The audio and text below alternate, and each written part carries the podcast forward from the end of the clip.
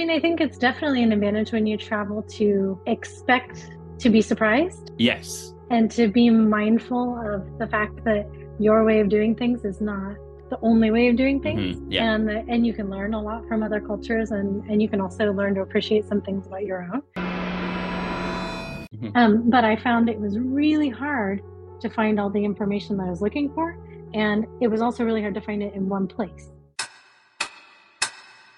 I might be able to find a snippet here and a snippet there and read 20 Facebook groups and like, you know, message people and ask them what they did. But I definitely was not finding everything I wanted and getting answers easily. So I thought, well, let me create something kind of like a Yelp where people can go and like review uh, their experiences, what it was like, kind of crowdsource it because even if I travel for the next five years, I still can't go everywhere, right? That was part of my idea. And that uh, is now one pillar of my site. Welcome to the Winging It Travel podcast with me, James Hammond. Every Monday, I'll be joined by guests to talk about their travel stories, travel tips, backpacking advice, and so much more. Right now, I'm taking the podcast on the road travelling with me. So tune in every week for short form episodes detailing all my travels alongside my Monday guest episode. Are you a backpacker, gap year student, or simply someone who loves to travel? Then this is the podcast for you, designed to inspire you to travel. There'll be stories to tell, tips to share, and experiences to inspire. Welcome to the show. Hello, and welcome to this week's episode where I'm joined by Emily Wilson, who runs the organisation Pets Around the World. I do love dogs, so when Emily told me that she wants to reach out and talk about it, I was in. So we're going to talk about traveling with pets, dogs, and also discuss some logistics of that, how Emily can help you, and of course some wanderlust and travel stories too. Emily, welcome to the show. How are you doing? Hi, thanks for having me. I'm happy to be here. Thank you for coming on the show. Where are you based right now? So we're currently nomadic. We left California in the beginning of August for a um, road trip around the U.S. and, and to Canada, I guess, so Northern America. And uh, so we're in Florida right now at the last part of our road trip, and uh, we're heading back to California for Christmas. So we've really, really enjoyed our time. We're kind of slowmads, I guess is the word that a lot of people use, mm-hmm. and I I like it where we try and go to one place and stay for about a month and then we kind of fast travel in between to get to the next destination mm. and then um, so we kind of did the four corners. So we left uh, the bay area california where i lived. We went to um, victoria yep. in vancouver island. Then we traveled across the country to maine and we stayed in brunswick maine. Then we went south. Now we're in florida. And then we're going to be heading back next week back to california. So big square. Oh wow. Yeah we, we've done the whole trip across canada in July actually, July and August. Yeah, hmm. uh, got got through to Maine and then come back across. It's an epic trip because it's so big. Yeah, it, yeah, it really is. And when you're trying to go across and not because my husband had to use his vacation times when we're not um, stopping in one place for a while. Yeah. And so it's like we don't, you know, you keep looking at the map and going, oh my gosh, and this place looks amazing, and this place, how could we possibly get across the country in two weeks? This is insane, you know. Do you like have a what you'd say like a base in US? Do you spend more time in one state than any other? Well, California would be it. Okay. Um, this is kind of new for us in terms of being nomadic. Um, so the, we've lived in San Jose in California for the past 15 years or so. Oh wow, yeah. We're going to delve into some sort of backstory of travel, and then we'll get onto the pets because it's a really interesting subject. Because uh, a lot of people have pets and maybe are fearful of traveling with pets because of the logistics, the paperwork, the money, whatever it is, how it works. So we're going to dive into that. But before that, I just want to know, as a backstory, where you're initially from was travel part of your life from an early age? Um, in terms of my backstory, so I was born in California, and uh, if you hear my accent, that's where it sounds like I'm from. But I actually grew up in South Africa. Oh, so wow! We moved to South Africa when I was eight, and then we came back basically for my last year of high school, and uh, then I stayed after that and when I moved back for university, um, then my parents moved to Kenya. Um, wow. And so then I spent some summers there in Kenya and things like that during university. So, what is the connection there with Africa as a continent? Is it parents' jobs or family? Like, yeah, it was it... my parents' job. Mm-hmm. Ah, okay. Yeah, so so they worked there. Then I lived there for a number of years. So we left California, we moved to South Africa, and then you know with traveling within Africa itself, southern and eastern Africa mostly, um, but also coming back and forth to the U.S. Um, at that now, there's actually a few direct flights, but at the time, um, we'd always either go through Asia or through Europe, and um, so we'd often stop for maybe a week or sometimes two weeks in different places. And um, so I saw a lot of places around the world just going back and forth between the US and South Africa, even as a kid. Um, and then uh, we had a, a, dog when I was a teenager. He was a little Jack Russell Terrier. Um, and whenever we came back for longer periods of time, he'd come with us. So I've been traveling with my dog since I was 15. Wow. I think I saw on your website, uh, you got a Norwich Terrier, right? Mm. One mm-hmm. from Norwich in UK. So I guess it's oh, oh okay. Oh, yeah. um, and I have been chastised by British people Oh, because oh, no. in the US we don't call them Norwiches; they're Norwich. Norwich, yeah, right? of course, yeah, yeah. And then, but I said that to someone when I was in Portugal, and she was British, and she was like, "That's like going somewhere and calling it Arkansas." you, know, yeah. you just don't do that. And yeah. I was like, well, okay, sorry, but in the US, it's at Norwich. Norwich, yeah, yeah, interesting. Okay, so you must have hit so many different countries by the time you're like into university. You must have gone to like ten or fifteen, right? If you keep going across and probably doing trips within those areas of the world, so that's quite an early start for understanding like what travel is and also other cultures as well. Yeah, so I feel like you know, in terms of where do you get your love of travel from or whatever. Yeah, it, it's just sort of you don't even I don't even think about it like oh, I learned to love travel as an adult or, or whatever, going on vacation. It was just like, it's in some ways, it's more just like, it's just what you do. It's just how you live. It's not a, it's, it's not even a choice, I guess. In some ways, it's just um, how life should be, if that makes sense. Yeah.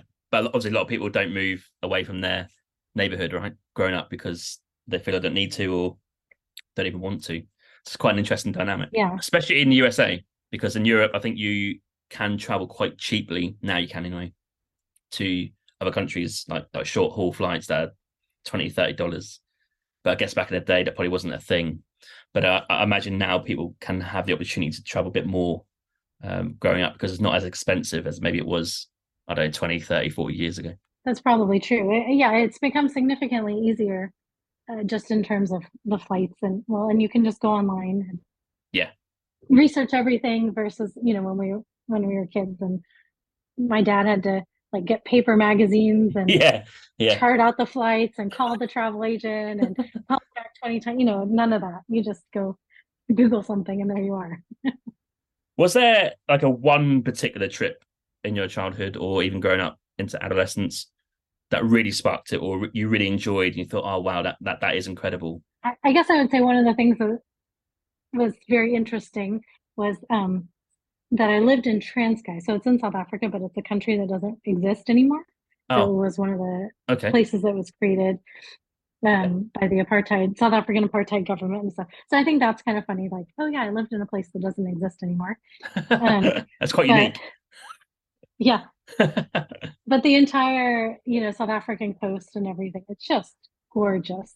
Mm. And living there in particular, um, because it's not a place that's super high tourist so just you know going to the coast there and there's the monkeys and the tree it just i don't know it just feels so untouched and in a place that like unless you're from there no one goes there mm. so it's kind of mm. magical mm. in in that regard um so yeah it's fascinating but um in terms of going places with my dogs i think probably as an adult one of the things that we did that was really interesting was um so my husband and i have been married for kind of a long time uh, I think this is our 21st year.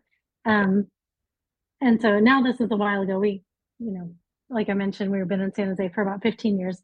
So this would have been 15 or 16 years ago, which makes me really sad. Um, you know, he had a dream of, you know, learning Spanish. Yeah. And and I'm one of those people that I'm like, you don't just talk about dreams. If you've got something you want to do, you just got to do it, right? Mm-hmm. Um, and uh, so my little dog, uh, was the puppy of that Jack Russell I mentioned that we had when I was a teenager. So yeah. she was his puppy, and we got her as an adult. Um, yeah. So very special. Her dad was very special, and then getting his baby, and then she lived till almost seventeen. That was super special too. Wow. Um, but we wanted to go to South America, learn Spanish, but it was like, how do you know, we've got this little dog, what do we do? So we did leave her with my parents um, while we were backpacking for about three months. And we visited six different places where we thought we might want to stay here and for another year or so. Um, and uh, then once we picked a place, so we picked Cuenca in Ecuador, then uh, we flew back and grabbed her and brought her back. And so she lived in Ecuador with us. Mhm. Um, and that's another place that, you know, it's just, it's so different from the US in terms of like, there's so many rules and regulations and, oh, pets can go here, they can't go there. Just do kind of what you want somewhere like Ecuador. She just goes in the bus, she goes in the bag, she Yeah. goes wherever. It's just not a big deal. Um, so yeah, she went all over Ecuador in the bus with us and Wow. um, we, you know, we had our home base in, in Cuenca where I was teaching English and things like that. But um, that was just really, really fun going. And there's no like, dogs can go on this beach, but they can't go on this beach. Yeah, none yeah. I, I think South America is a bit like that in general. it's a very blasé approach. A lot of countries, anyway, maybe not all, but yeah, it's very much hard to do what you want. I, I sort of jokingly say it's mm-hmm. lawless. It's not lawless, but there are some like real, a lot of soft laws. you can't just, yeah, Yeah. as long as you don't kill anyone, I think you you kind of do what you want. I was actually going to ask before we go into the pets that you've got and stuff like that. Do you feel more at home in America or in somewhere like South Africa or another country in Africa? That where's where do you feel home for you? Um, it's a good question, but it's one that I think the answer changes. When I first left South Africa and came here like a university time, um, definitely I felt like a fish out of water in the States that um, reverse culture shock, I think is what Yeah. they call it. Yeah. Yeah. Um, yeah. So definitely had that, especially going back for my last year of high school. Um, there was, you know, because I've been in the South African school system by then for 10 years or so. Mhm. And then going back for this one last year of high school, I was just constantly going like, why is this happening? What, even, you know, just we- some weird things that, are silly. Uh, for example, in South Africa, you have school uniforms in the States Oh, okay, yeah. people dress in ways that no one in South Africa dressed like, you know, just things like that. Um, much less just talking back to the teacher or the teacher gives you a Yeah. study guide for your quiz and you're like, why are you giving this to me? it was just strange things.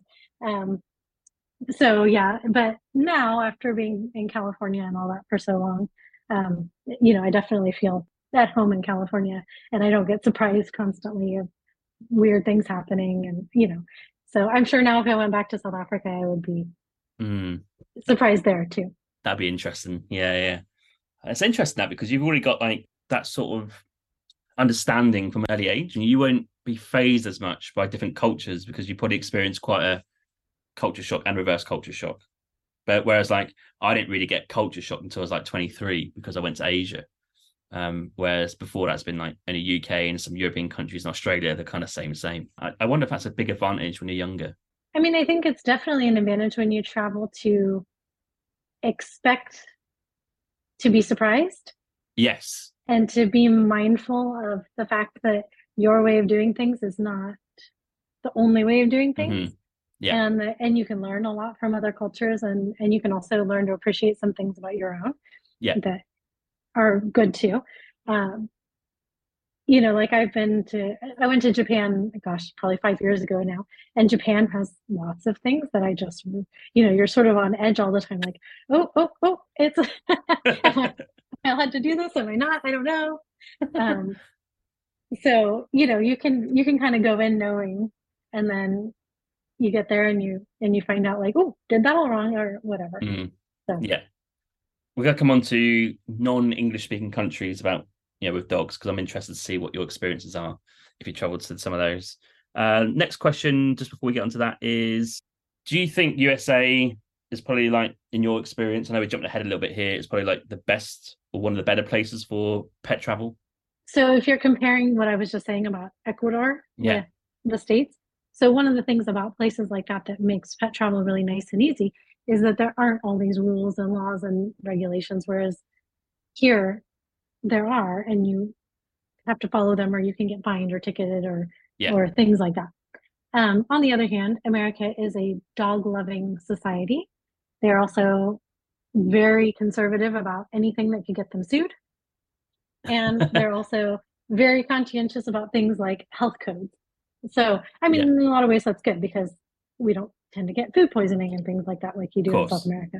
Yeah. Um, but that means, you know, going into places where you need to eat and your dog can't go, that might be difficult, especially depending on the Mm. weather or the time of the year that you're in a certain place. So, for example, I think California is incredibly dog friendly and easy because we have such good weather. Yeah. So it's really not hard, even in February or January, to just go sit outside on in a parklet and um, just enjoy the nature, enjoy the patio dining. And um, a lot of beaches are dog friendly too, Mm. you know, something like that. But once you start getting somewhere, even a place that is dog friendly like Florida, um, do you really want to take your dog outside and go to the beach in Florida in July? You know, I, you're going to give your dog heat stroke. Yeah, yeah, exactly. That's what I'm thinking. Yeah. So Um, you kind of hmm. have to pay attention to the the weather a lot. I think to, to decide how friendly something is, and then every state's a little different too. Yeah. Um, for example, California doesn't allow dogs to go to farmers markets, but Maine does, Mm. and so does Georgia. So you know, there's some things that are just weird and like why I don't know. Um, so you kind of got to know what the rules are for different states too. I think that's quite a US specific example because being from UK, this is one rule for all. There's no like county lines or different areas that have different Hmm. Yeah. rules. And that's why US is so interesting. With could be dogs, it could be paying tax, whatever it is. You just have to look at the rules of the state and just see what the if there are any, and if there are, how different they are. It's quite an interesting country in Mhm. that respect. Um, yeah, I was thinking about we want a dog in the future, not now, but we want a Bernese dog, and we just know like going somewhere like Mm. Florida or even California in the in the summer, you just wouldn't do it because Bernese just cannot cope with hot weather. so you have to like Mhm. obviously think about that sort of perspective when you have dogs as well, you know, like the weather and stuff like that, and where you are. Um, that's interesting because that is based on if you can move. If you if you if you're based in Florida full time, well, you can't really get Bernese, can you? That wouldn't be very responsible, would it? I mean, they're gorgeous dogs, and I Yeah. suppose people do, but I wouldn't recommend it. Yeah, Uh, yeah. Interesting one. Okay, can you tell us about your dogs? What have you got? Um, so mostly I've been talking about my one who passed away. Uh, Yeah. that's my little Jack Russell. But um, so I have a border terrier, and he's actually 15 and a half. So he's Mhm. a senior citizen who's traveling with us. So that has its own interesting things, some huge benefits, and then also some, um, you know, it's sad a little bit too. He's Okay. he's kind of old and doddery and yeah. whatever, but he's a trooper. So yeah, but he's a border terrier, about uh, 20 pounds. Um, Yeah.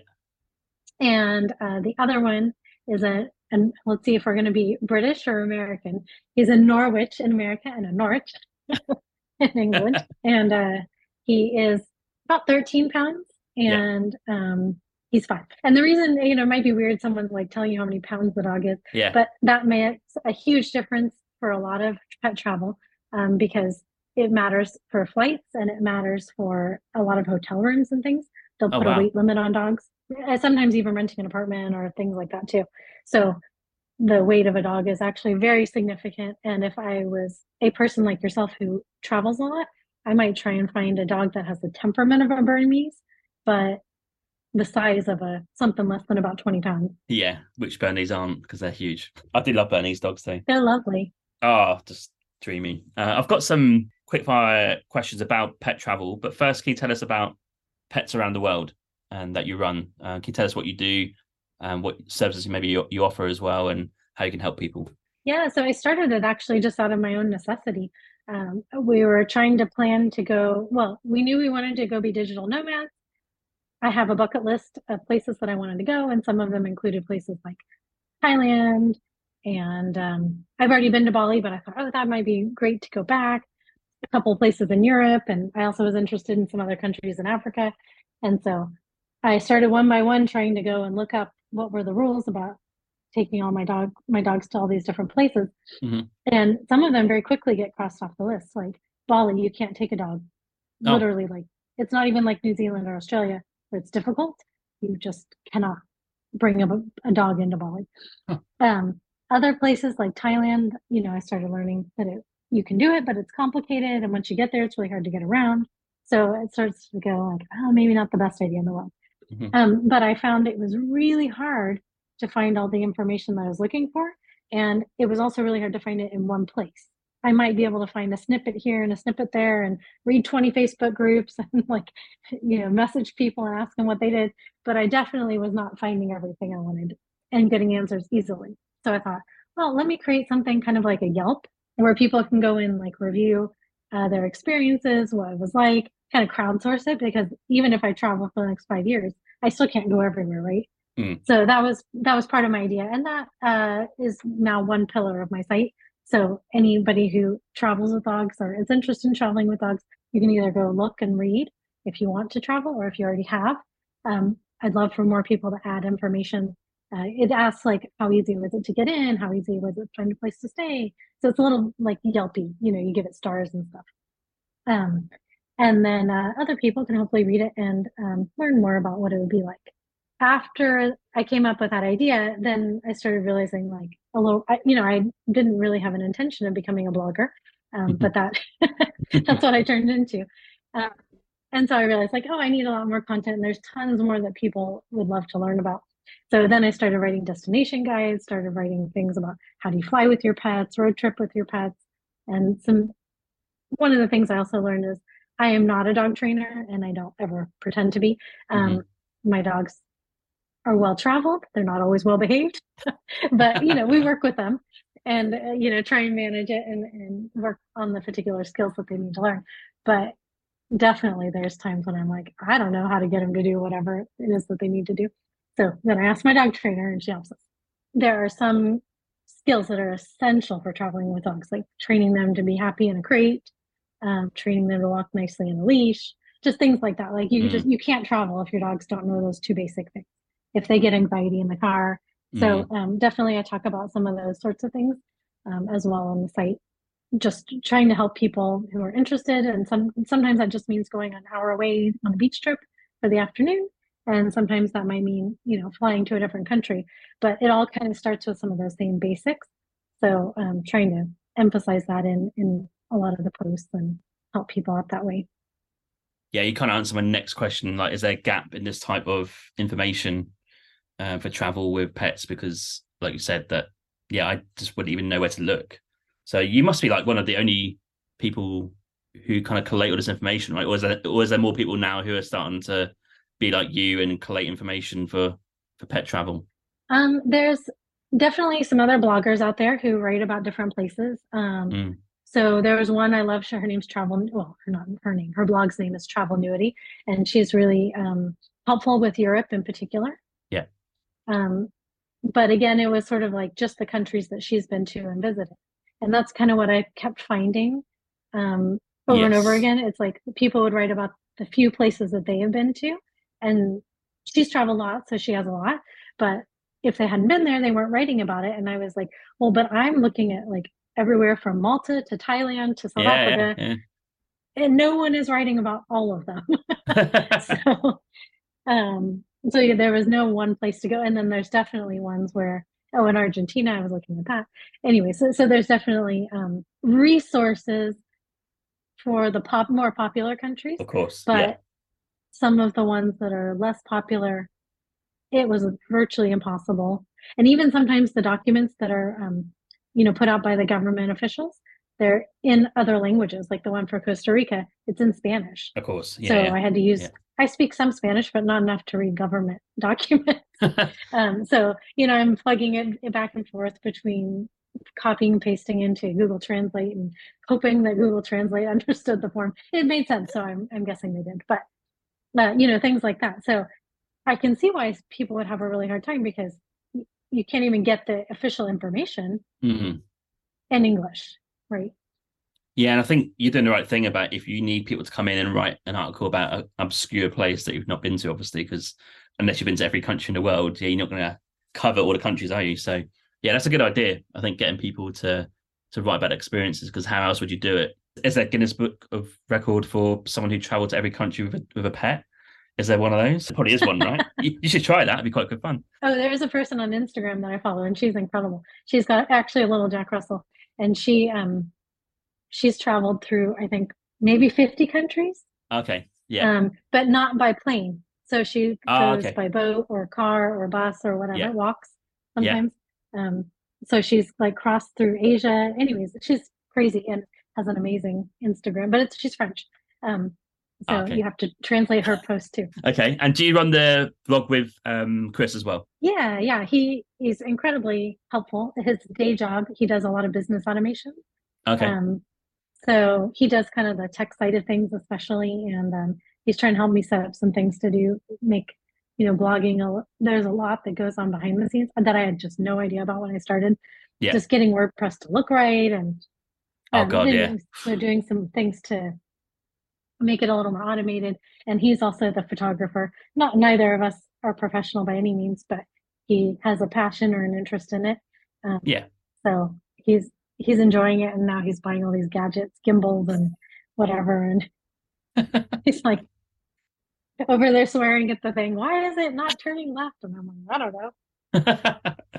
I think you, as long as you have a passion in it, I don't think techie stuff is that important. I think it's come, it, it is important to a degree, but as long as you've got the passion for it and you keep going, I think that's the main thing. Oh yeah, resistance is definitely key. Uh, I've got some f- quick fire questions, if you like, about pet travel. People listening right now probably thinking, oh, I want to know about this, this, and this. So I've kind of come up with some questions that I think people would uh, think of asking. Let's go with you mentioned earlier about teaching your dog or, or training your dog, for example, traveling on boats and planes. Pets going on boats and planes, for example, like this is, might even be a basic question. Where do they go? Uh, so that's back to the size and why the size is important. Yeah. Because if they're less than eight kgs, almost all airlines will accept, not every single one, but almost all airlines will accept a pet in the cabin. Okay. British Airways is an exception. So, you know, Yeah, that surprised me. uh, since you, that's maybe one that you, well, it's because of the UK and they are trying to keep their country rabies free. Um, so yeah, but if a dog's under eight kgs, they can go on almost any. Uh, Yeah. And then when they're over eight kgs, there are some airlines like Southwest doesn't have a particular weight limit, but um, they do have a bag size limit. So it could be something like a pug, which are a little more dense, but Mhm. smaller. And so they still fit in the bag, but maybe they weigh 10 kgs or something. Yeah. Um, so there's some airlines that are like that. Um, and then they just go in a little, it's it's not very big, so your dog really has to be pretty small to go in cabin. Um, and you wouldn't want it to be too big because they go by your feet and you already get, Oh, you know. Oh, I guess I'm I'm showing you, but you know, Yeah. you can see it. I was just saying there's not a lot of space with my hands. Um, so if a dog is bigger um, than those eight kgs, especially internationally, then they are able to go through. And this is important because people use the word cargo a lot, um, but there actually is two things. So one cargo is um, that's usually referred to when you hire a shipping company, and the dog can go without you. So you could fly, and then a week later, the shipping company can send your dog. Um, it might be on a diff- totally different flight. It might even be on a non-commercial flight, mhm. um, and that's cargo. And um, excess baggage is significantly cheaper. So you can go from the states to Europe for about four hundred dollars with excess baggage. Mhm. Um, but if you go cargo, it might be anywhere between two thousand to four thousand dollars. oh wow, cool. So big difference. Yeah. Um, usually, if you if you're trying to take your dog to the UK, that's what's required is the cargo, and most people will end up paying somewhere between two and four thousand dollars, depending. Like a Great Dane's going to cost way more than a Mhm. pug. Yeah. that's why most people prefer excess baggage, and then they go in. Um, people say, "Oh, they're just in there with the luggage." Then, oh my gosh, what do you mean? That sounds horrible. But no, it's you know, it's pressure controlled. The okay, people are trained to put the animal there. right. Um, it's climate controlled, so they're not in there freezing and they're, you know, I would have thought that just, you just chucked in with baggage, as in like next to it. but the what it what it does mean though is the people who are handling the baggage are the ones who um, place it. And so then when you go find your dog at the end, um, that's where you go look for them is in the oversized baggage area. okay, got it. So Yeah, yeah, so that's I don't know, but yeah, they're not just checked in the, in the plane. Oh, and I was just gonna say, but because you had asked about boats and things like that, Yeah. you can't go on very many cruises. There's only one cruise that I'm aware of that takes dogs, and that goes from I don't know if it's New York or somewhere on the East Coast uh, to the UK. Um, okay. so that's the only one I know. And even then, the pets don't go in your cabin with you. There's like a special room, almost like a kennel, Mm, where the pets go. And most people are on that for a waiting list of about 18 months Wow. Okay. to take their dog on Yeah. that particular cruise. So yeah, but they often can go on ferries. That's really, really common. Yes, ferries, of course. I guess the other part of travel not really asked about here is traveling different countries by land. So if you're driving from, I don't know, France to Spain or whatever, different countries by land borders, is that a problem? Was that easier? Or is it like each country got their own rules? Is it quite difficult to plan? What's your experience with that? So if you're in the EU, it's fairly easy. um, Okay. as they don't really check anything Yeah. at borders. Um, and they all kind of agreed on the same rules. So that's, you know, just like a lot of things they have. Yeah. They all agreed on some set of regulations, and so then they're not checking anymore. If you are going back and similarly between Mexico, Canada, and the US, they've come up with just those trade agreements that they have. Yeah. And so they've made it very simple. You just need your rabies certificate. Okay. Um, but we crossed back and forth between Canada a few times on this road trip. And, you know, we always said, oh, we have our dogs. And they always went, they just waved us on through. Ah, they fair didn't enough. care. No Okay. one checked. Yeah. Um, But I kept track of that kind of information. And it seems like maybe about a quarter of people going back and forth between Canada get checked. Okay. Um, and the other three quarters, it doesn't seem like the, the agent cares. Mhm. Um, it seems like they check a little more coming in and out of Mexico, but even then, not doesn't seem like it's um, a huge priority for the border agents to Mm. to process that. Where it becomes a lot more tricky are there's countries that are called classified as high rabies countries. Okay. So you can imagine what some of those probably are. It's countries where um, a lot of Asian countries, um, Eastern European countries, South American countries, things like that. Um, and so when you're coming back into the EU, back into the US, and you've been in one of those countries, um, it's much more difficult because they require what's called a rabies titer test. Okay. Um, and I didn't know what that was a year ago, so I'm going to assume no one who's listening does, um, unless this, they're really invested in dog travel. Yeah. And it, basically, what they do is they draw your blood, the dog's blood, not your blood, the dog's blood, and they check to see if they have enough rabies antibodies that they would have been protected in that other country. So even if they did get bit or something, that they wouldn't be then bringing it back into the EU or the US. Mhm. Um, the huge challenge around that, though, is that by the time you get the blood drawn, you send it into the lab, it gets however long it needs to be processed. Usually they require about three months. Wow. So you can't on a whim go, oh, I'm going to go to Colombia mm-hmm. next week or next month and then be like, and then I'm going to go back to whatever. So you, if you, if that's what you're doing, if you're picking one of those countries, you really need to plan for it in advance and, and get all of your paperwork and send it in. And it's not cheap and it costs somewhere between about two and four hundred dollars per dog Right. on the what the vet charges. Do dogs get the same as human beings in terms of like a rabies jab? How does Mhm. it work for, for is it the same sort of thing? You get you get your rabies jab and There's two main kinds. One is a one year vaccine and one is a three year vaccine. And different countries have regulations around which one they want. Right. So the US is a three year. I'm trying to remember if it was the EU or the UK. But anyways, one of those is a one year. That's interesting that. Is that based on the booster you get with the, the jab, I guess? Right? Because if it's one year, what's the difference between that and three years if it's the same jab? I don't know. I'm not asking you, I'm saying uh yeah, it's just a bit of a strange, strange rule. Okay, that's interesting. yeah, so I don't know if it's the the formula is different or Yeah, um yeah, I yeah, I don't want to speculate. yeah, that's fair enough. Okay, with paperwork, you mentioned paperwork a minute ago. Do like dogs have like a dog passport? Is that a thing? Or even different animals have like a passport, if you like, in, in quote brackets there to travel? Uh, if not, what do they need? Yeah, so that's actually a really important question because um in the EU they have something called a pet passport. Okay. So it's an EU pet passport. Yeah. And once you have it, that's super helpful to get around the EU. If you're leaving, you know, you're going to UK, coming back, going out of the Schengen zone, coming back, whatever. Mhm. Really, really, really helpful to have that. You can even use it to go back to the US and then come back to the EU. Oh, Um, nice.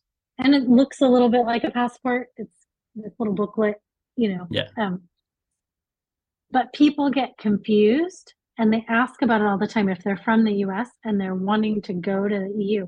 They see that there's this EU pet passport, and so then they go, "Oh my gosh, I don't know how to get it." I asked my vet about it. And my vet said they don't do pet passports, and then they get kind of worked up about it because they don't understand that that is something given by EU countries meant for travel within EU countries, into or Okay. within. Yeah. Um, so you cannot get one in the US. It's impossible. Mhm. And I I have seen some, I guess I would call them scams. I don't know, um, where they call them pet passports. Um, you can like order them online or something. Right, Some of them are kind of cutesy. I think they're meant to be like cute. I don't know. Um, and so I don't think those are meant to be a scam, but they don't Mm. do anything for you other than be cute. Um, but the some of them I think are are actually scams. They're trying to trick people into paying a bunch of money of to get this yeah. document that doesn't do anything. Um, so the US, if you're just traveling within the states, you don't need anything. Um, again, back and forth between Canada and Mexico, you just need your rabies Yep. certificate from your vet, nothing else. Um, but if you're going from the US to another country, the US has a um, a document that gets sent into the USDA, and uh, it's like a certified health certificate. Mhm. And so that's required to go to the EU. And that's probably the most common one, but you know, different countries require slightly different things. It's very it's one of those things that's like why you're pulling your hair out. Because if you want to go to country X, Yeah, they're yeah. like, you have 10 days and you have, you know, you have to get it within 10 days and you have to have X, Y, and Z. And then country Z, they're like, oh, you have 30 days and you you only need X and Z. You don't need Y. So, you know, you really, if you're gonna be going to multiple places, you you can't just wing it. Damn. Th- There goes my podcast name. Uh, what about certain airlines in your experience, or basically, are they known amongst your peers? What are some of the better ones or easier ones to deal with for pet travel in your experience? That is a question that gets asked constantly in all the pet travel Facebook groups that I'm in. Okay. Yeah. and uh, people report on that too. And so I kind of just do some unofficial tallies. Um, and really, the answer, if you're talking American domestic airlines, one huge preference seems to be Alaska. They seem to be really good. Okay. Um, they're also one of the only domestic airlines that will fly dogs in the excess, excess baggage that I was mentioning earlier. Yeah. Um, most US airlines won't do that. So that's actually really helpful if you're trying to travel with a big dog. Um, but yeah, Alaska Airlines people seem to really like. Everyone else, it just seems sort of hit or miss. It's kind of who the gate agent is at the time, if they're friendly, if they're not. And you hear all kinds of stories. Like some people are like, I took my dog out of the bag and they sat on my lap for the whole ride and no one said anything. Um, that's totally against FAA regulations. Yeah, I'll be surprised at that. yeah, Yeah. It, um, and then the other person said, I just opened the bag a peek to look at my dog, um, which I don't recommend, by the way. If they're sleeping, leave them alone. Yeah. Um, but and then the stewardess, you know, the air flight attendant came over and yelled at me, "Zip your dog back up, back up," you know, that kind of thing.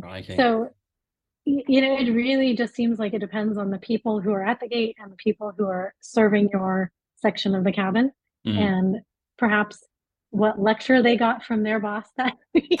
or Alaska, though, generally gets some pretty high results.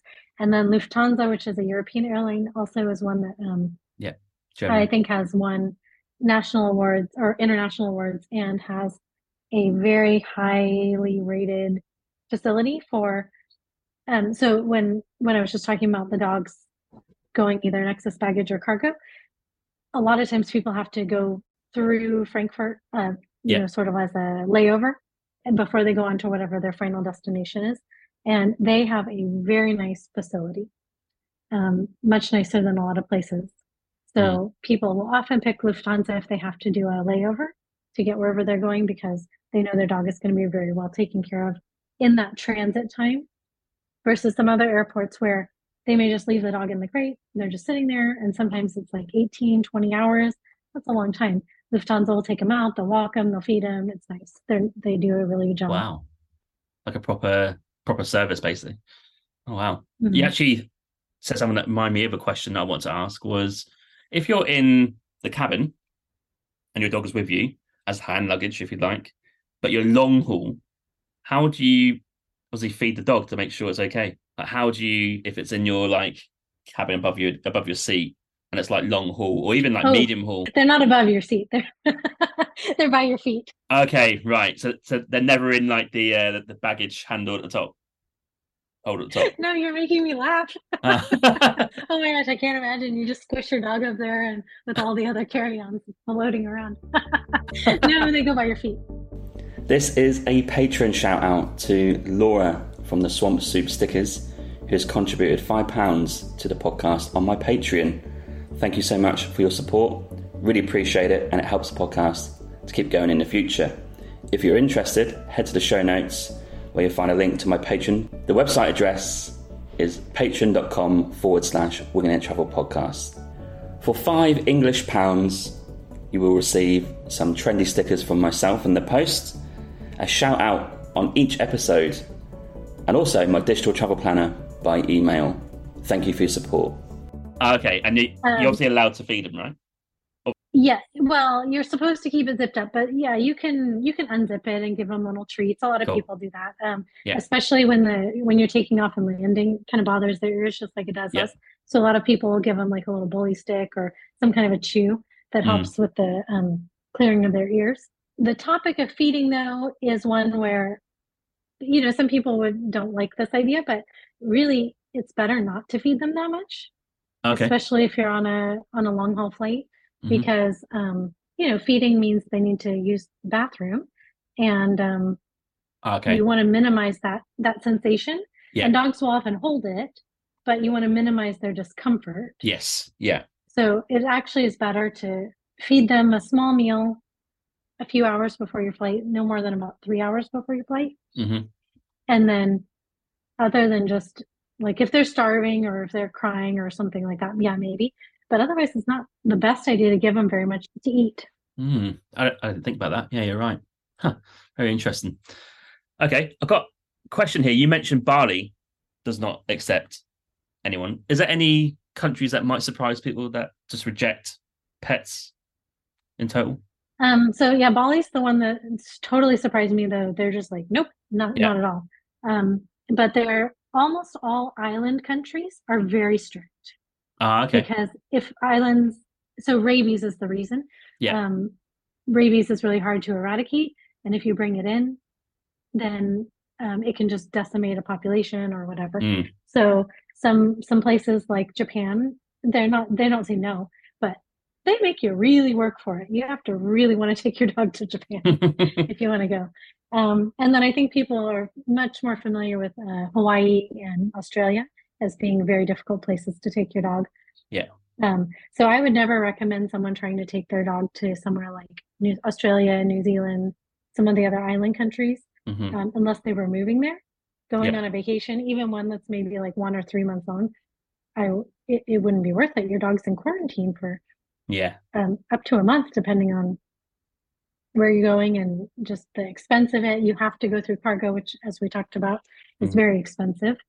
Um, you can't do they they can't go in the hand luggage like they can somewhere like Europe.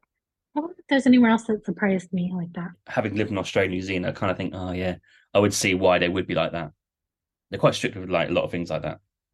As a whole, bringing Mhm. stuff in. What about insurance? I know we talked pre-recording that you obviously don't have numbers here. It's quite a big question, and probably people need to do their re- own research. But for like US, for example, does travel insurance for pets get covered in normal pet insurance? Travel insurance for pets. Yeah, does that exist? Is that a thing? I don't think so. For people, you have two kinds of travel insurance. You have one which is just like your health insurance that you can use in another country. And then the other is Oh. like if you have some trip interruption or there's um, pet health insurance that Yeah. many Americans pay for a monthly fee. It's insanely expensive. Um, a lot of people in the UK do too. I think both, I think three countries tend to have really expensive veterinary care and they're your biggest audience. So the UK, Okay. Canada, and the US Mm. all tend to have pretty expensive vet care. Um, so a lot of people from those three countries get the annual uh, pet insurance. Yeah. And typically you can use it wherever you are. So like right now, if we needed to go to a vet in um, Florida, we could use it. If we're in California, we can use it. It's just as long as we're in the US, we can use it. But if we go to outside of the US, actually no, I don't think I looked into that. But in places where we're going to be going, like for example, we're going to Italy. Yeah. Um, you know, we can afford to just pay out of our own pocket. It's not Uh, the cost is not so much that we would end up bankrupt because our dog is sick. I think because we're from, we are both from these expensive vet bill countries. I just assume that you'd want to get insurance if you're going abroad with your pet because it'd be, it'd be so expensive. Like Italy, for example, if it if your pet is ill or you need something done, in my mind, it's like, oh, it's going to cost loads, thousands, but maybe it doesn't in countries that are not our countries. I'm not sure. Hmm Yeah, it's cheaper, quite a bit cheaper. I'll give a quick example. So, like that paperwork, the to get the um, the USDA Yeah. official letter t- and form to be able to go to Europe. Um, the cheapest I've seen that in the US from other people just reporting is around $150, and I think I saw that once. Um, most people seem to spend about 250 to 350. That's pretty common Mm. for the document. And um, I've seen up to eight, 800, I think was the most I've seen Wow. in the US. And I was quoted the other day 700 by a vet here in Florida. Very expensive. To get that pet passport in Hmm. Spain and Italy and France, is 50 euros. Is that it?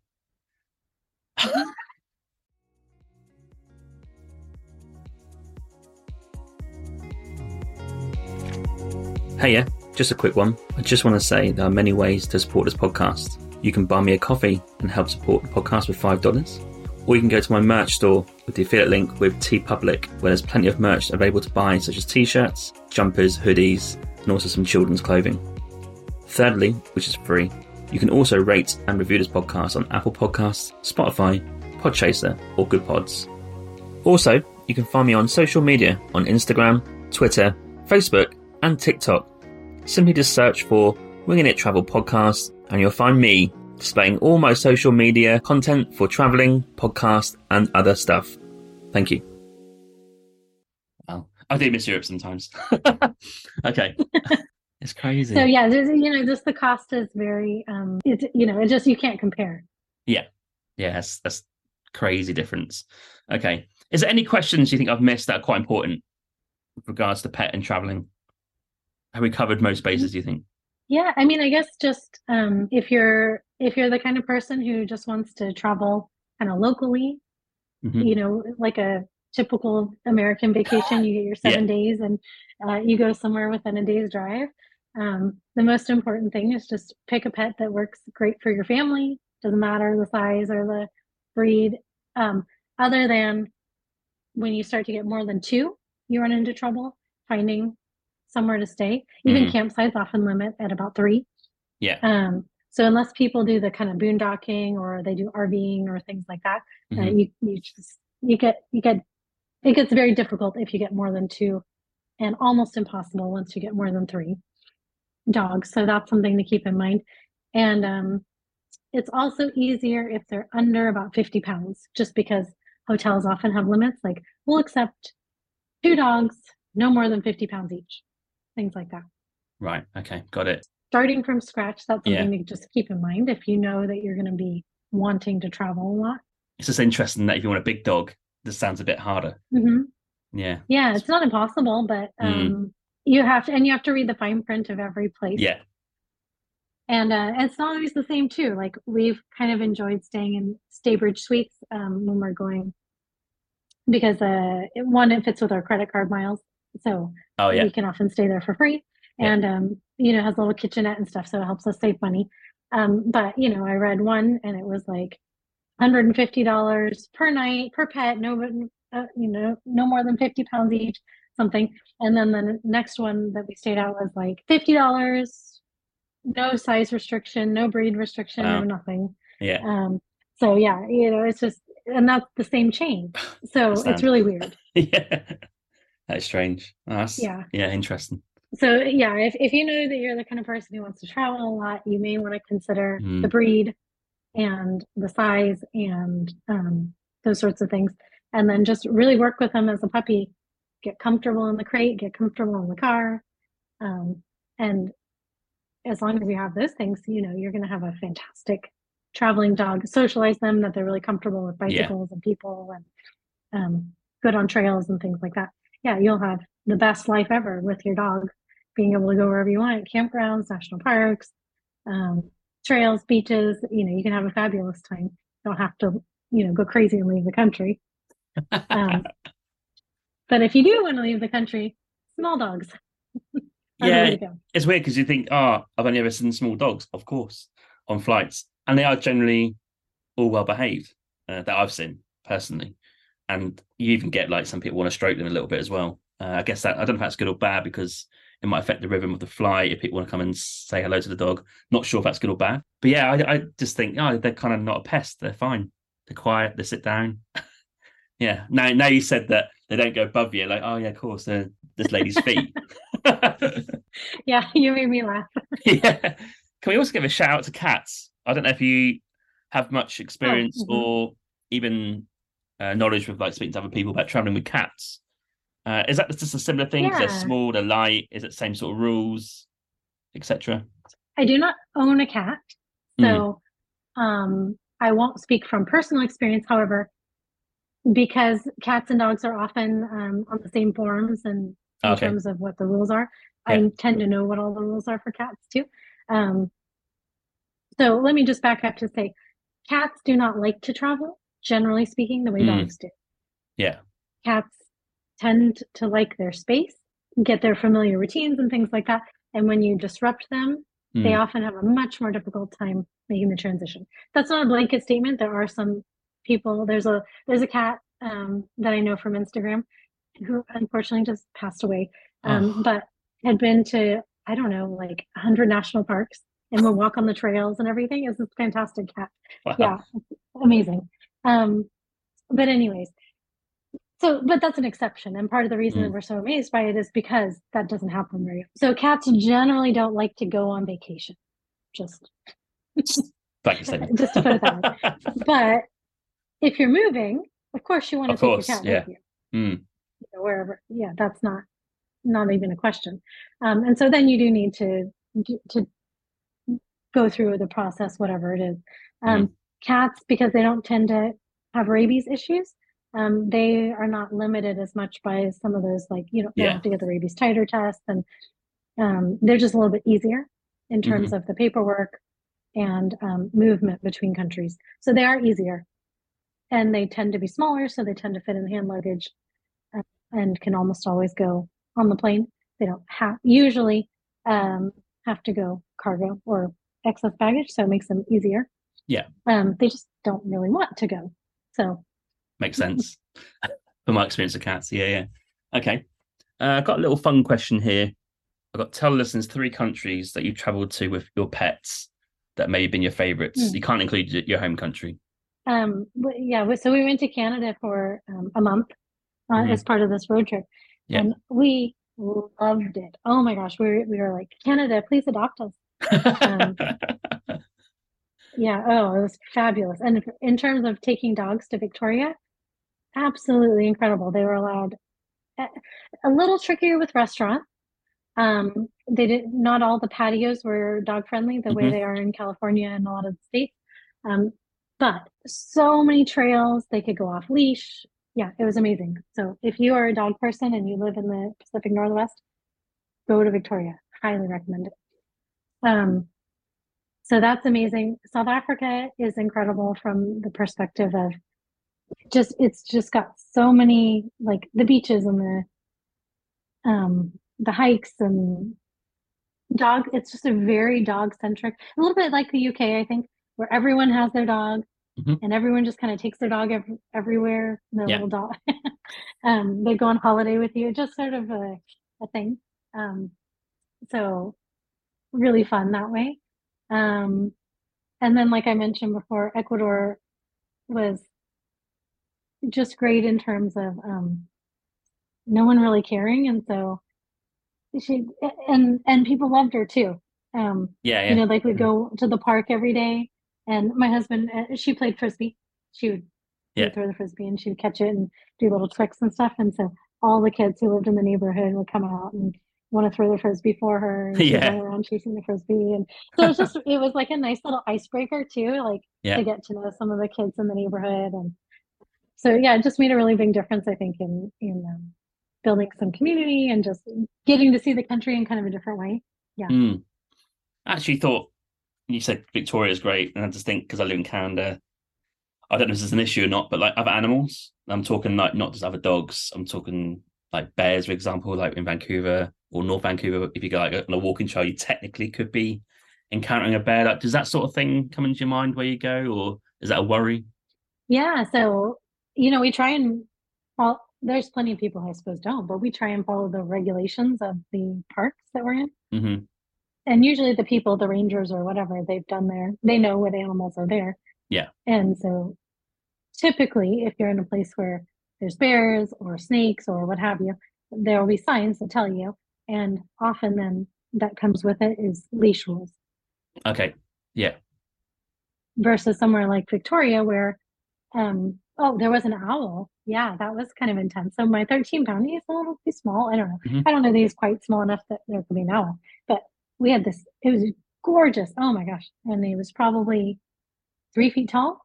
Oh wow. and he was sitting in the tree and just I don't know. He was watching my dog pretty uh, some eyeballs there. yeah. And then we were we were watching him looking at my dog and going like, This is so cool. This owl's just in this tree right here. It's beautiful.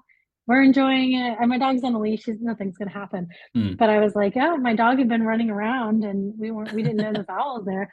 It's possible he could have swooped down and you know, Yeah. I don't know Yeah. but um yeah so that definitely um but yeah we just try and follow the regulations that have been established by the parks because we assume that they know better than we do about what the animals are capable of in that particular place yeah, I think just follow the rules, basically. Um, I guess if you don't follow the rules, that's your own risk. Sometimes, like being based in Canada, like Northwest or other parts of the US as well, with the bear thing, like people sort of joke about bears, like, oh, that aren't they fun? I'm like, well, they're not really that fun. you don't really want to run in, you don't want to run into one, do you? It's just a bit of admin you got to deal with, and I think you yourself will probably go into a bit survival mode to make sure you're okay. But having a dog as well, cool, like um, it just adds an extra stress, doesn't it? and a lot of the national parks will limit you from going to some places where there are especially like grizzly bears and things Yes, like grizzlies, yeah, um yeah. But that's the national parks. There's plenty of, like, for example, we love to go to Lake Tahoe. Lake Tahoe has a lot of black bears, and they will often, you know, that's why if you've ever been in uh, in mountain communities like that, they have those um, the garbage cans that you have Yeah. to spend ten minutes figuring out how to open Yeah, yeah, yeah. Yeah. because they're trying to keep the bears from opening them too. Yeah, and so you know, we were at a cabin rental a couple of years ago, and um, it had one of those out front, and it didn't have a fence, and so you know that means that if we want our dog to go outside to go to the bathroom, it's a little bit of a pain every time. You got to put it on a leash, go outside, um, and the some of the people who lived in it was a vacation rental, so it was a mixture. You know, a lot of people actually live there, and they just let their dogs go outside, and the dogs are Mhm. trained to come back. Um, but I remember being scared of like, I don't think my dogs know enough about bears and about Yeah, where we are, you know, so I did the extra yeah, of making sure that they're on the leash to go to the bathroom, um, because that was like my feeling of needing to keep them safe. But I imagine that um, not everyone does, and and eventually one of those dogs is going to meet one of those bears, and Yeah. I don't know what's going to happen. it's a very good question that because my friend lives in North Vancouver in the summer had a real big black bear. I know black bears are the most docile out of them, but still a bear. And he just wanders into the garden, goes to the bin, like you say, a normal bin, starts eating things out the bin. And obviously my friend was inside, taking a video inside of the, you know, from the window, and the bear's just chomping there, sitting down. Upstairs is a dog that they've got. The landlord's got a Mhm. dog, absolutely barking away, like left, right, and center. Bear didn't care. And now I was thinking, okay, so he's not he probably can hear the, the dog upstairs, right? Don't really care about what that dog's doing or what that's trying to bark at him. But I do wonder, like, oh, if there was no building that's just like a free for all, what would happen? Would a dog try and attack it? I don't know. Literally wouldn't want to know what the outcome would be because I think the bear would probably, if it gets annoyed, could do some damage. But yeah, that's just a bit of an interesting thought. Yes. Yeah. So yeah, I, my goal is to not find out the answer to Yeah. that question. True, but like because where I live in North Vancouver, there's no choice. Like they just come down from from the Grouse Mountain, like ten minutes away, and just walk into people's Yeah. gardens. So if your dog is just outside chilling in the garden and the bear suddenly wanders in, which you can't do nothing about, I don't actually know what happens. Um, but obviously, people in North Vancouver do have bear, uh, uh, have dogs, so obviously they're maybe used to it Mm. or know how to do, treat that situation. Yeah. Yeah.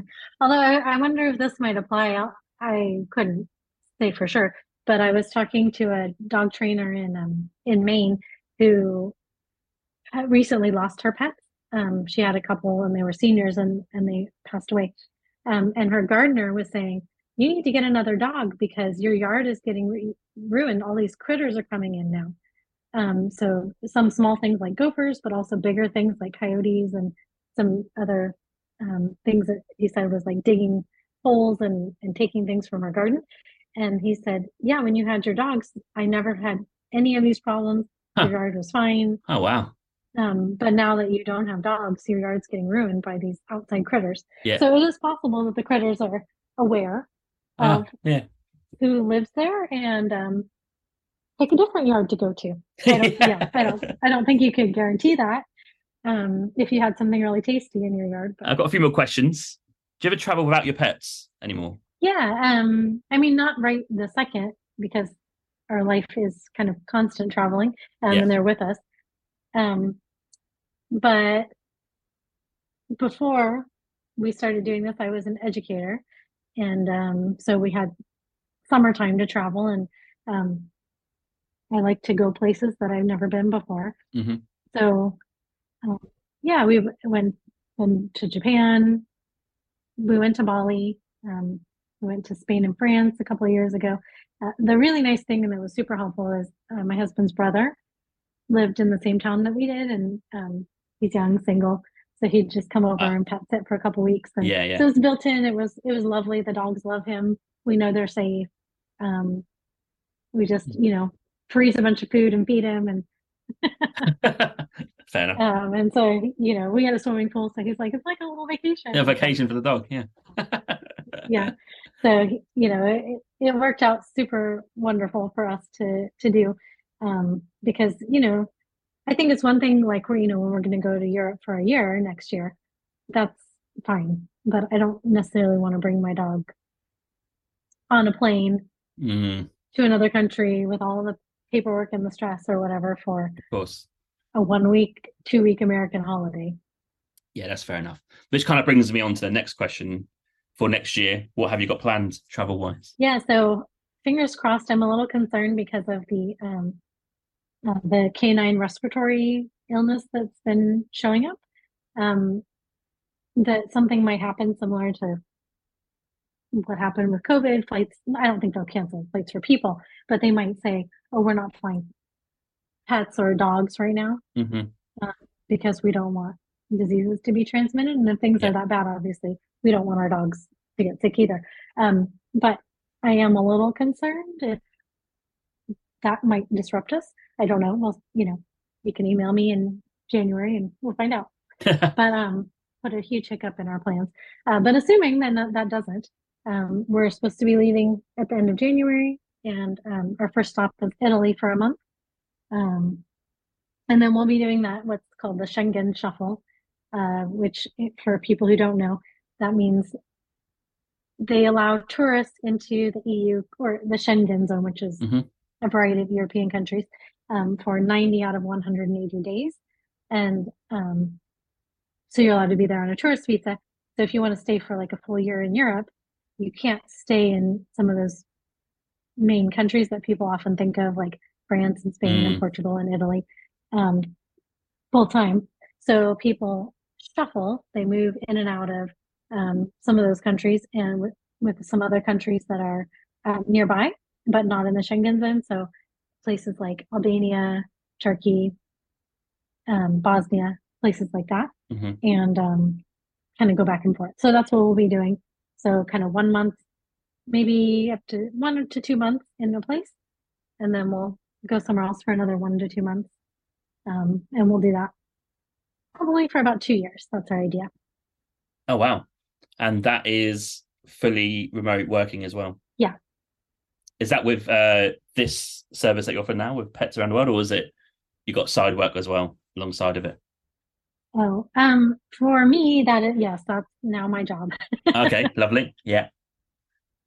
Um, for my husband, it's a little bit of a different story, but yeah, for me, um, with education uh, after COVID and everything, I was like, I, I think I need a break and started planning all this. And, um, anyways, yeah, so we have kind of a two year sabbatical type thing going on. And, Yeah. um, so we started it now with, uh, this road trip and, and then Wow.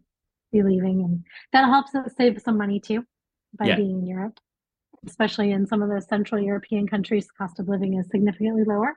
Yeah. So uh, that's why we can afford to do it. Um, versus here, like, you know, we talked about vet health insurance, people health insurance is what will keep us from being able to do that here. Yeah. Okay. That's a valid point.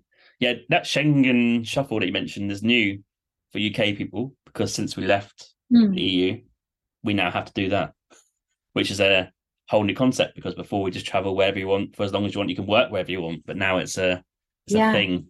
So that's kind of what we're getting used to now. And uh, even now, no one's really sure the rules. But like you said, it's 90 days out of 180. So effectively, you can only travel six months of the year in the Schengen zone, basically. Mhm. Yeah. Exactly. Yeah. People who are doing the shuffle, Americans who are doing it, um, the UK is one of the places. I didn't mention that. I wasn't thinking of it. Um, but the UK is one of the places that they can go to get Yeah. out of the zone. Yeah, yeah, yeah. Of course. It just happens to be a much more expensive place, so we are not putting that on our list for right now. Um, well avoided. But- it's really expensive here. uh, I I haven't been back for a year, and it's gone crazy. I don't know what's going on. Um, it, it makes Canada seem cheap, which is unheard of. But there you go. oh, that's disastrous then. Canada's not cheap. That's not no. Yeah, exactly. Yeah, yeah, yeah. Interesting. Okay, that's great. Can you remind the people uh, what your website and what you can offer? Just remind them what you can offer for pets. You know, advice and where they can find you as well. Yeah, so it's um pets around the world, just all one word smushed together, petsaroundtheworld.org. Um, and that's my main platform where I have all of the content there that is meant to help people. That's primarily its goal is to help people um, who are interested in traveling with their pets, even if it's one hour or if it's flying to a different country. Um, and of course, I'd love if anyone has already traveled with their pets, if they want to go and leave uh, the my version of a Yelp review um, explaining what their experience is like going to that place. Uh, that helps other people tremendously.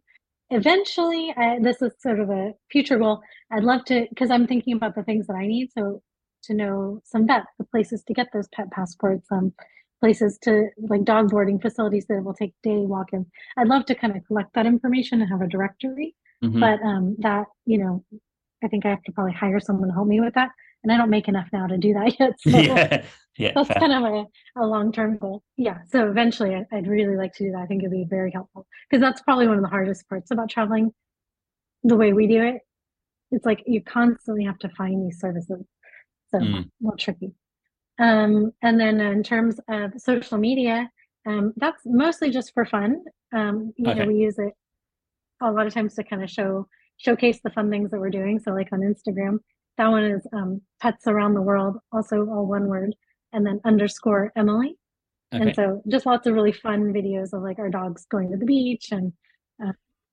going on hikes every wednesday i have a walk walk on wednesday so you go on a walk with my dog it's cute yeah, I love that. Yeah. So um it's yeah so so instagram is a great place to just sort of see what we're doing and Mm. and just get um oxytocin from cuteness of dogs It's key. Absolutely crucial to life.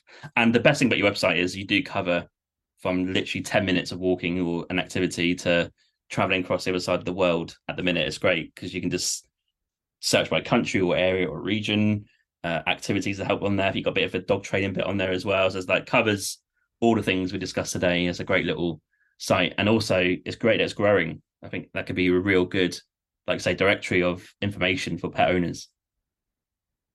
Yeah i'm really looking forward to the day when i can add that service on because i i feel like it's constantly people are just asking those questions and all of Mm. that but it just it, it's gonna i'm gonna have to grow a little more before i can add that And also, in theory, you might have more time if you've got this two year sabbatical coming up.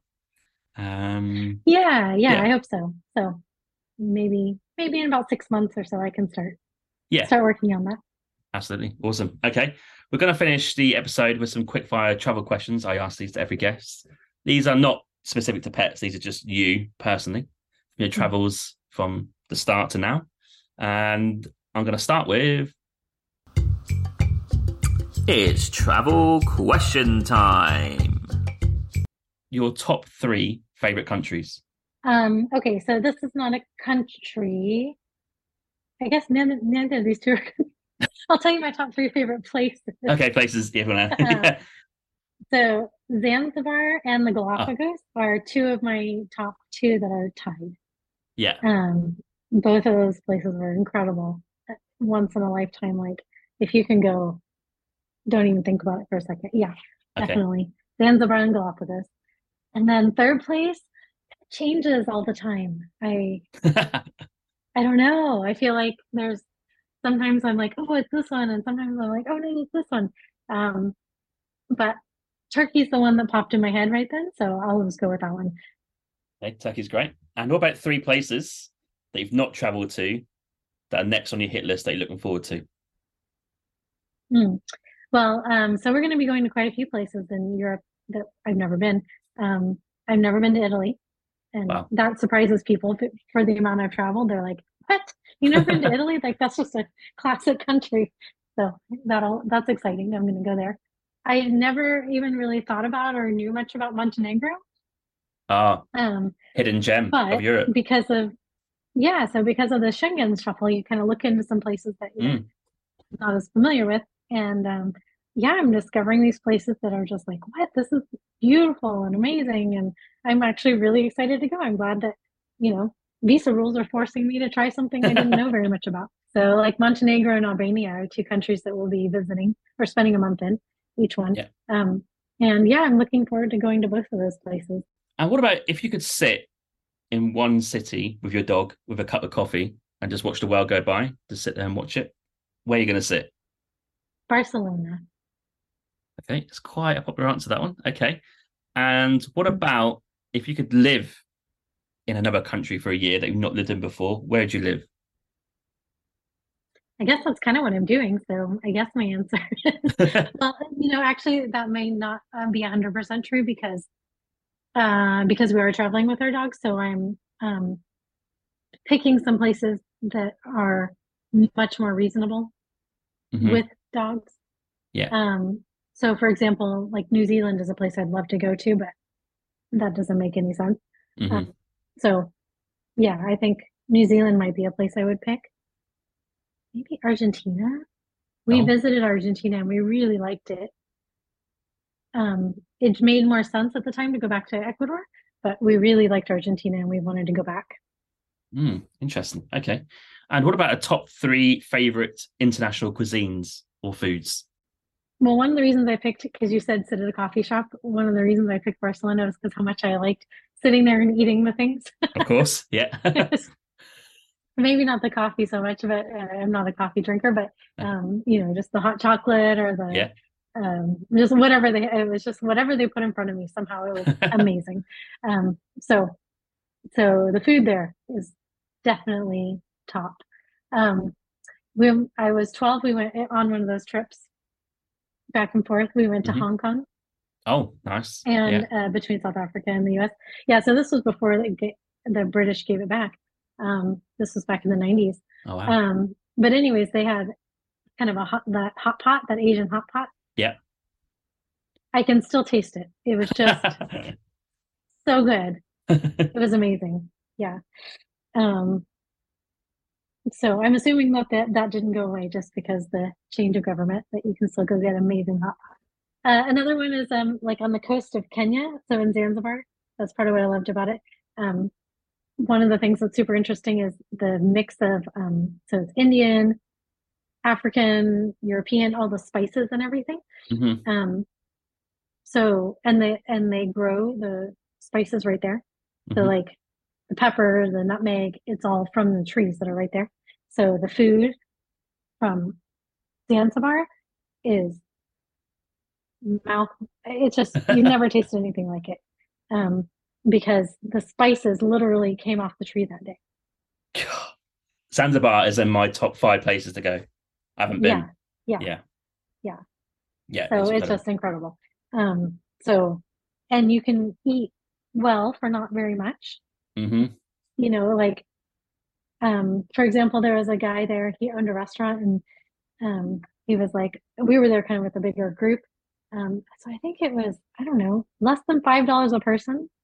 Wow. and he set up this whole spread of tables for all Yeah. like 12 of us on the beach so our toes were literally in the sand while we were eating like prawn curries and um, vegetable curries and you know a whole fish that was roasted in i don't even know what nutmeg or something and and my toes spent the whole time just wiggling in the sand like with happiness wow. Sounds dreamy. okay. oh yeah What about a favorite beach? Now you mentioned a beach. go with California. Um, not a particular one though, but I love, love, love Northern California. Like if you get north past San Francisco. Um, so, but between San Francisco and the Oregon border, Right. um, they're especially if you go winter, they're cold and it's Mm. gray, and they're big. The the waves are big, and you got to bundle up in your jacket. But there's no one there. You're just there's just miles of beaches, and you're just there by yourself. It's just amazing. Beaches in California and Oregon, they're huge. But and Mhm. in terms of like, they go for miles, and there's so much Yeah. space. And like I say, you could, there could be one person with a dog, but it's not going to like im- impact you because it's so big and you just go anywhere. It's it's pretty incredible sight. Yeah. So I love that. How about this one? What about a favorite walk or hike that you've done? The the one that just popped in my head right then was um we just went to Glacier a couple um back in when were we there? October? September? Yeah, September. End of September. Oh, in Glacier National Park. Oh, okay, right. Okay. Yeah. Um, Yeah. but that that's for the reason I like it. I mean, it was very busy, so I, I tend to like things that are less crowded. Mm. Um, but it was so accessible. Like you could be, you know, my grandma, or you could be a kid, or you know, like everyone could really enjoy it. I guess Mm. didn't allow dogs though, so that was the downside. But um, it was probably just two miles. Um, there was kind of a boardwalk. The trees were beautiful. There was this like the the river was rushing down Mm. and it kind of it got crowded by these rocks and so it created this like sheet of water so clear and beautiful and um, and now i feel dumb because i don't remember what the name of the trail was It sounds lovely. but it was it was gorgeous and um definitely like you know because national parks obviously they're beautiful anyways um but this one just really stands out as like oh this is amazing Mm. Yeah, we tried to go as many national parks in Canada and USA because that is amazing. So well looked after. One of the best countries in the world for them, I think. Um, okay, Mhm. last question of the episode is going to be if you were to give a few sentences as to why someone should go and travel, not necessarily just with dogs, just in general, what would you say to that person as to why they should? I think it goes back to what we were talking about at the beginning related to kind of culture shock and um, seeing how the world works in different places. If you never leave, you never realize that there's any other way to do life. And so then you just kind of get into like a, oh, this is just how the world works. Mm, Um, and especially if you're American, we tend to have a very um, like, oh, we're the best country in the world kind of a, an Yeah. attitude, which in many ways we probably are lovely, and in many ways, uh, you know, we're not. Um, and so, you know, for example, when I went to China and they've got these trains that are just flying along 300 Yeah. miles an hour, or whatever. Yeah. And California spent the past 10 years like bickering over two miles of land and spending $10 billion, I, you know, and you just go, okay. Like, but and and people are like, why would we want to train? And I've been on one, and so I Mm. can that goes so fast like that. And so I know why we would want to train. People who've never left California wouldn't have that perspective, and so they they don't realize the what it can bring to their life and the state, and and so you just don't have the ability to kind of see that new perspective. Mhm. If you don't um, see the wonderful things that are happening around the world that make life more interesting and challenging and fun and, and unique. Emily, thanks for coming on to the podcast. It's been a great chat. Learned a lot about dogs and travel today, uh, animals in general, but yeah, I've learned that dogs don't go at the top in uh, in the hodl. So um, yeah, it's been a fun chat. Thanks That's for coming important. on. yeah, I appreciate it. Thanks for having me. Thank you. It's always fun to talk about dogs. Indeed. Thank you for listening to my Winging It Travel podcast episode today. You can find me on Instagram at James Hammond Travel or Winging It Travel Podcast. You can search for both. I release weekly clips of this podcast episode, as well as photos from the last 8 to 10 years of my travels. You can also follow me on TikTok, Facebook, and Pinterest by searching Winging It Travel Podcast. I do release daily content to do with travel and the podcast throughout the week. Also, check out my website, jameshammond.org. There's content about myself, my travels, and there's also a newsletter sign up as well as a contact form. Finally, please rate and review the podcast on Podchaser. This is my platform of choice. Alternatively, you can rate this on Apple or wherever you get your podcasts from.